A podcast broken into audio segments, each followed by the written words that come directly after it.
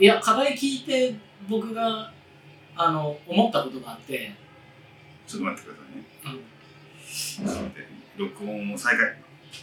はい、こんにちは大山健です。こんにちは、佐次郎です。もじゃあ、ね。えっとね、今、ちょっと話題が渋滞してるっぽくて、5本目を撮ってるのかな。ういや違う。僕はあじゃあちょっと待って。だからその結婚生活前回ね結婚生活に、結婚制度について俺、結婚制度はね、すごくいろいろ言いたいことがありますね。っていうのがあるんだけど、うんその前前回話してたその学生時代の建築はいはい。のその演習、設計演習の話を僕はもうちょっとしたい。あ、もうちょっと掘り下げた。うんくて、ちょっと掘り、それ、まあ言ってみればそそれちゃったけど。そっちあるうんで僕が言いたかったのは、えー、とだからその横長のこう蛇腹で、あ、はいはいはい。あ、その話が終わってなかったですね。そう終わってないんですよ。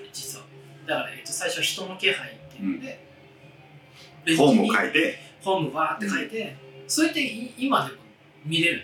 どこかに？おありますよ、多分。見たいな、あいつが。ベンチの上に、その人の、ベンチね、座る場所がこう決まってるから、そこの後ろだけに人がっていうのと、まあ、地下鉄って結構こう、誇りというか、あれが、ね、なるから、それになってたはいのと、で、その後の、えっと95年のそう、レクイエム、鎮魂歌ですね。レクイエム95。95っていう、いや、僕が思ったのは、学生のあのあの時代、当時の時代で、95年っていう、その、記念すべきというかね、記憶に残る年、その、時事ネタを、そういう設計演習の中で、うん作品にこう反映させるっていうのを、学生時代にやったっていうのはち結構さすがだなと思って。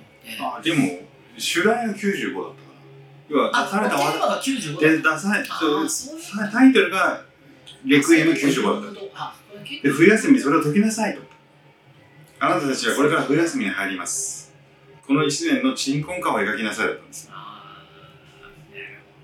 いいだったんですよ、さすが。さすが俺の師匠。い誘導誘導的だけど、まあ、そうね。そこが、面白いのは、そこが実は、うんあの、この間初めてその、非常勤講師が何人かいるんですけど、うんあの、服部博之さんっていうキュレーターの人がいて、うん初めて指摘されて気づいたんですけど、うん実はこれはデザインの演習があって、うん。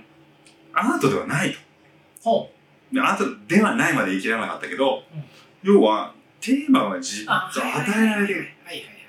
その、はい自分から掘り起こすのがアートであって、自分からその課題を提案、その、ここが課題じゃないかっていうのがアートであって、これはデザインの演習なんだってはい。言われて、我々はハッとするわけですよ。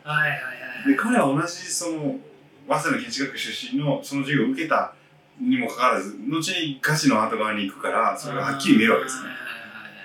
それはもう割とショックだったんですよね。なるほどあそうか。それだからよくよく言われるって言ったらあれだけど要するにそのデザインはこうアンサー答えをそうですね。提示するんだけどあとはだから問いを作る。っていうことで言うそう。とやっぱ95レクイエム95っていう問い自体がすでに。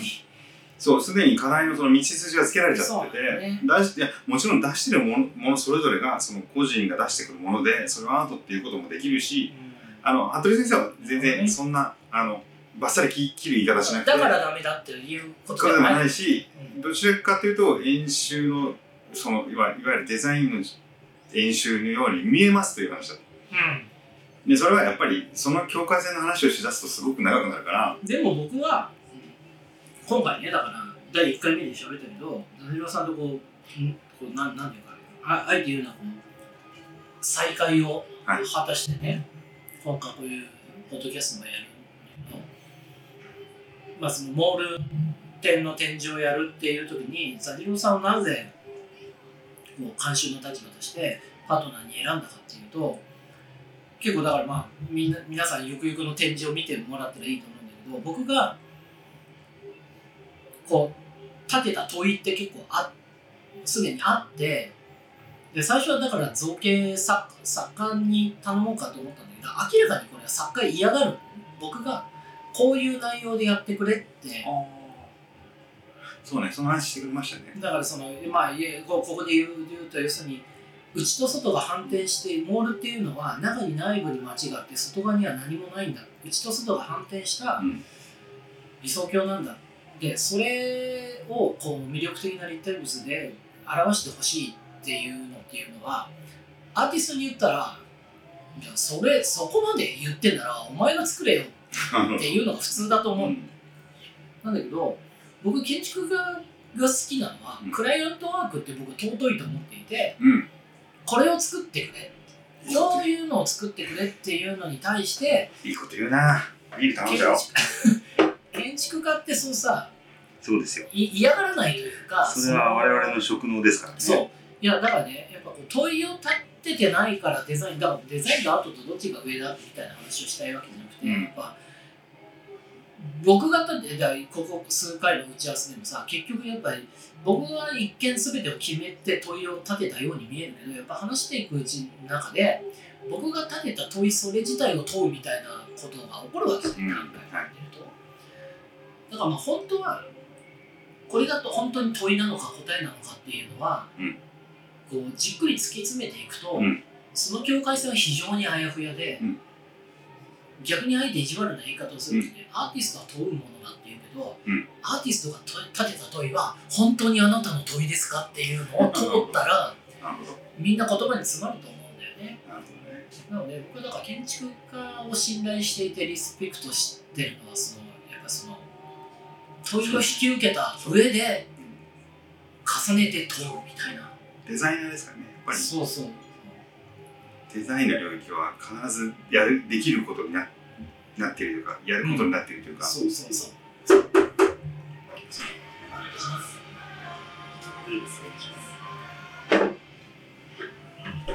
今この辺の話はねやっぱりそうか。そこういう話が小山さんとしやすいのも2人ともビジネスマンだったからなんですよ多分。ああそうね。それはそうだ。うかあでもあ今俺お酒飲みながら嬉しいのはもう俺がビジネスマンじゃないのがすげえ嬉しい。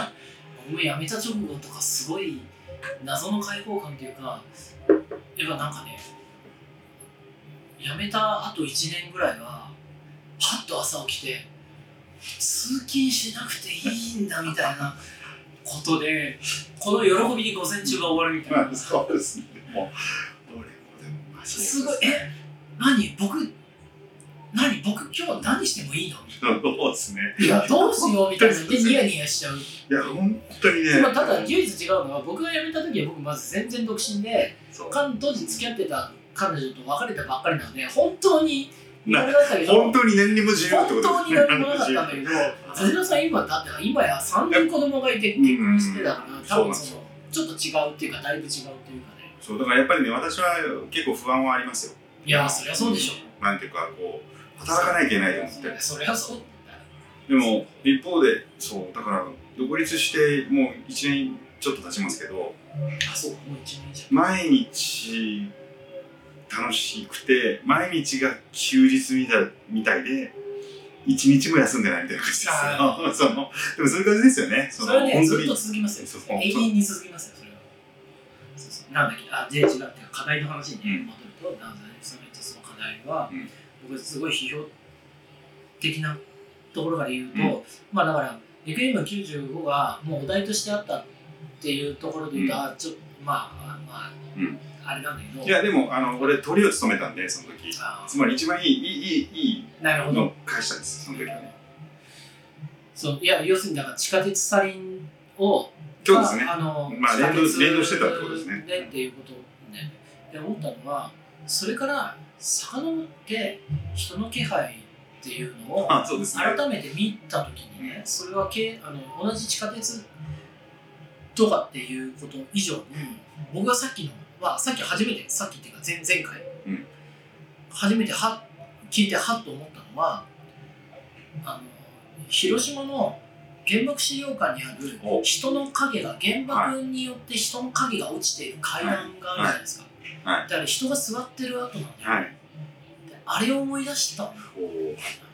確かにそうか。それぐらいの重たさがあるだからにに日本少なくとも日本人にとって、うん、座っている人間の影が後ろの影に後ろに落ちているっていうのは明らかにあれは広島のことを言ってるって思うのは当然だって批評的には。そうかそうか。そうなんですね。でそれの次のそこまでの意識は当時はなかったで次のだだから僕僕本当に僕が会社辞めて成長したなと思うのは僕は多分そのその世間集の授業で、うん。あの公表側に回れって言ったら最多公表をやる自信がい今僕には実力であると思ってるんだけど、そのレクイエム95っていう一つのだから災害阪神大震災だよね、っていうのとその何十年か前のその広島みたいなの話っていうのは一人のね、まあ、あえて高崎の一人のアーティストの中ザジロというアーティストの中で実は連続していたのではないかと。地下鉄という場で。どそうこの感じです。石鹸師のいいところ。その大山さんみたいな頭脳が言ってくれるわけですよ。面白いこといっぱい。本人はそれだって2年生は何にも分かってないわけですよ、つまりその人の気配を椅子の形で書くことが何なのかも分かってななければ、まあ、俺も恥ずかしながら確かにそう言われれば分かりますよ。あのいその座ってた影がそのまま残ってるやつがありますよね。やっぱりそのそれをあの思い浮かべるからすごいんだでしかも俺割と自分で衝撃だったんですけど俺はその地下鉄をその当時からすでにその電車の中で描くということを自分のあの書斎的な場として捉えていたからうんレクイエム95って言われた時にうん。あまり深く考えずに地下鉄をその地下鉄というかもっと言うと別に電車の中であるだけであってうん。地下鉄と思ってなかったんですけどでしかももっと言うとおそらくですよ。おそらくあの時俺の俺の作品を最後にしてくれた先生方はうん。さすがだと、うん。その95年を振り返る意味でうん。そのまあ窓の向こうに瓦礫がこうそのああるんですよ。あ。でででドアの向こうにそのあの首相と当時いや俺え社会党の誰だっ村山けそう村山とうん。サリンが並んサリンの朝原翔子が並んでて、でしかも地下鉄の中で描かれてるってことが、お前分かってるねっつって、うん。あの多分評価してくれて、うん。なんならこういうふうでも言ってるはずなのにうん。俺は今日あの大山さんに指摘されるまで、ん。あのそんなことみじんも思ってなくてもすげえ昔の資料を振り返ってもうこんなから地下鉄かよと。それしか見てなかったんだけどでも全だからもうだから本当恥ずかしい今。その設計演習の今の非常勤講師として。い あやまあまあ非常勤講師としては。今だって今今もし学生がその90俺が95年に暮らしていて学生が作品を出してきたら絶対言うはずなんですよ。つまり地下鉄サリンのうん事件性の延長として地下鉄の中を帰ってきたんだね。だからすごいって。うん。俺は多分あ少なくとも今の俺は言います。うん。でも自分の作品ごとになると分からなくて。なぜなら俺自身が分かってないから当時、うんうんそのとにかく電車の中で絵を描くことが好きだったそれはそうだな。いや面白いね。そのやっぱりこう僕も課題いっぱい学生時代やったけど、課題を今見ると、うん課題をやった時の自分に戻っちゃうんだよそうなんですよ。だから俺ははいそそこは冷静に見れなかったんなですよ。ねあともう少し話したいのは出題するとめちゃくちゃいろんなことが分かるっていうのもすごい分かって。うんそのなんか学生に出題すると自分の最近の面白いことをうん。嫌顔でもまとめざるを得なくなるんですよね。えそれが出題側が、そうです。うん、で何を出題しようかなと思った時にああなるほどね。で大山さんに前少し話したけどあの目で見て手で描きなさいうんっていう出題を出したのはうん。あの、まあ、結果的には大山さんの新写真論を読む前に出しちゃったんだけど、うん。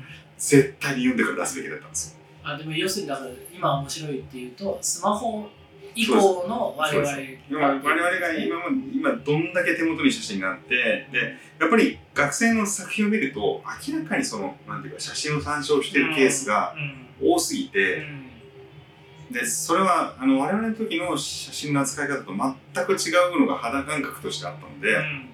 とにかく一回それを使わないでやってください。なぜならこういうことですっていうのをいろいろ資料を参照したんだけど、それはやっぱり大山さんの写真を読んでから出すべきだったなと思った。嬉しいな。来来年もやるの？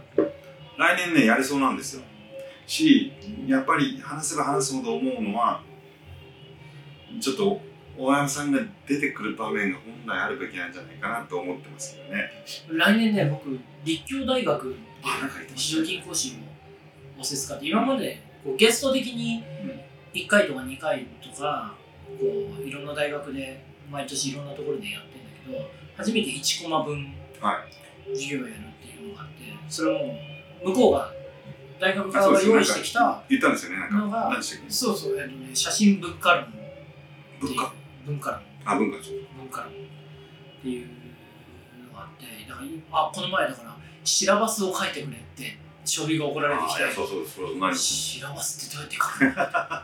シラバスってね。シラバスって。鮭学生のの頃は別にさあんなもんなんでもないと思ってる鮭の仲間かなみたいなそっちのバあスじゃのシーバス？うんそうそうそう。そっちのバスじゃないシラバスってだって不思議な言葉だよいや何語あれ大体何語かもわかんないですわよ、ね、からない。で大学を卒業したら二度と使わないこともシラバスそっか。あでもなんかブラックバスの反対側にいるんですかね。ブラック白。シラバス？ああブラック？だから要するにあの何？日本の生態系をそうそう在来種と外来種みたいな。日本にいるバスがシラバス。ちょっと多分聞いてる人も5回目になってだいぶ雑になってきたなって思われるかもしれないですね。まあみんなうっすら気づいてる。うっすらっていうか明らかにい気づいてるんけどはずっと1回目からずっと同じビッグエコーでそうです収録をしているいや青山さんすごいなと思うのはさっきからその割とちゃんと何何回前回の話で話しましたけどみたいな意識的じゃないですか、うん、俺はもう完全に酔っ払ってますね。どこからか何になったのか。ただやっぱり番組を20分以上にしちゃいけないっていうことだけは意識してますね。今もう20分。今ね16分い49秒なんでまだ大丈夫です。やあとだからいやで違う違う違う。い一番はだからその課題でうん。光の箱うん。の話してない、はい。いや光の箱っていうのが第一課題なんですよ。いやだからそれそれどういうそれがどういう課題か。それはとにかくえっ、とで座長さんは何をやる？レギュレーションは、えっと15センチ角の箱を作って覗き穴を一つ作りなさい。それだけなんですね。うん。だこう覗き穴こうやって覗いてなんかこう素敵な光が演出できてるかどうか見るだけの課題なんです。うん座次郎さんが何を出したかはうん。あのノートに書いた漫画にも書きましたけど、そんなにまあ私なりには面白い作品だと思って出したけどそんな大したことなくて一緒に同じ同期のあの学学生の人が出したやつがすごい良くてその衝撃を今でも覚えてるじゃあそれが呪い。し含めてのそうあのそうですねあれが呪いなのかもしれません。あの今でもえっ、とその石器演習って、えーまず出したりすれば絵がつくんです。絵絵がつくんですね。ああサボんなきゃいい。そう。で、えっとちょっと良ければ A プラスがつくんです。うん。で A の2プラ以上が前で公表されるんですね。うん。で公表されるやつのうちのあのいいやつが3プラがつくんです。でそれで学年そのみんなその賞レースでこうだんだんうん。こう年間を通して誰が1位取るかみたいな感じで、まあ、それをこう学生の頑張りがこうでどんどん成長していくことが見るのがめちゃくちゃ面白いんですよ。まあ今こう講師側に回ってみると。ねそう10年前に講師やってすごいよく分かったことなんですけどうん。あの俺はそのあの箱根駅伝とかの面白さが全然分からなかったんですけど あれを見てすごいよく分かっあー。それさあの何？ドルオタが言ってることと全く一緒だね。たそうだからそういうのがよく分かんなアイドルが育っていくのを見るのあでもあれがすごい近いですよ。リアリティショーって今あるじゃないですかそのお菓子作ったりとか、うん。ファッションとかでやったりするやつで、俺はあの現代アート版でやったらうん。うん出場し出場したいし、うん。まあ、もし講師側でもいいし、うん。とにかく関わりたい。絶対面白いと思う。現代アートそうアートだから村上隆があの審査員出てきて、うん。で最後勝ったやつは1000万円やるみたいなやつ。リアリティショーやったら多分ネットフリックスとかで死ぬほど盛り上がると思そうね。現代アートがいいのかな？僕はやっぱりでも設計演習がいいと思うな。そう。設計じゃすごいですよ現代アート研修って難しい。そう世間やっぱりね現代ってはそういう難しさがあるんですよね。で結局チンポンなのか、うん。うんや山口明か山口明かなのか？えっ、ー、とあの LED キラキラする人誰でし LED キラキラする人？ょ ごめんなさい。今のこれねすごいディスってるように聞こえるけど誰？誰？あ縄ーっと縄さんじゃなくて？違う違う違う。縄小平じゃなくて？じゃなくて、えーとチームラボ。ああチー俺チームあのなんだっけ？えっ、とラス違う。ピカソより普通にラッセンが好きってあるじゃないですか何何？ピカソより普通にうん。ラッセンが好きって。知らない。何？へあの芸人がやってるやつがあるんですけど。えまあそれはそうでしょうね普通に。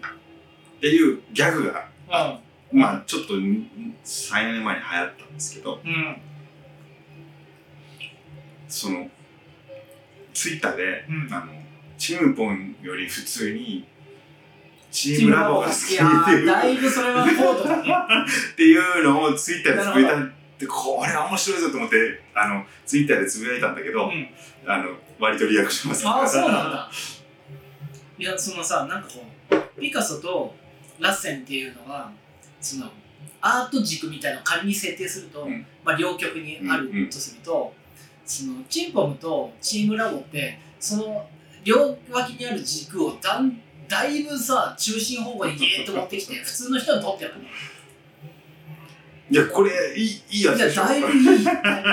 俺は面白いと思ったのに。チームラボチームラボ。ちょどうする？これで次回にあいやチームラボの話を別にしたいわけじゃないんだあけど。とねあの俺は次回結婚制度について話すって言ったまま。結婚制度だ。これでしかもそしてそろそろ延長の時間も終わるまたくるるるってくるでしょ。もう一回1時間延長すればいいよあちょうど21分だからいいよこれ。どうして？全然切ってようにして。いやでも結婚制度の話はすぐ終わるから。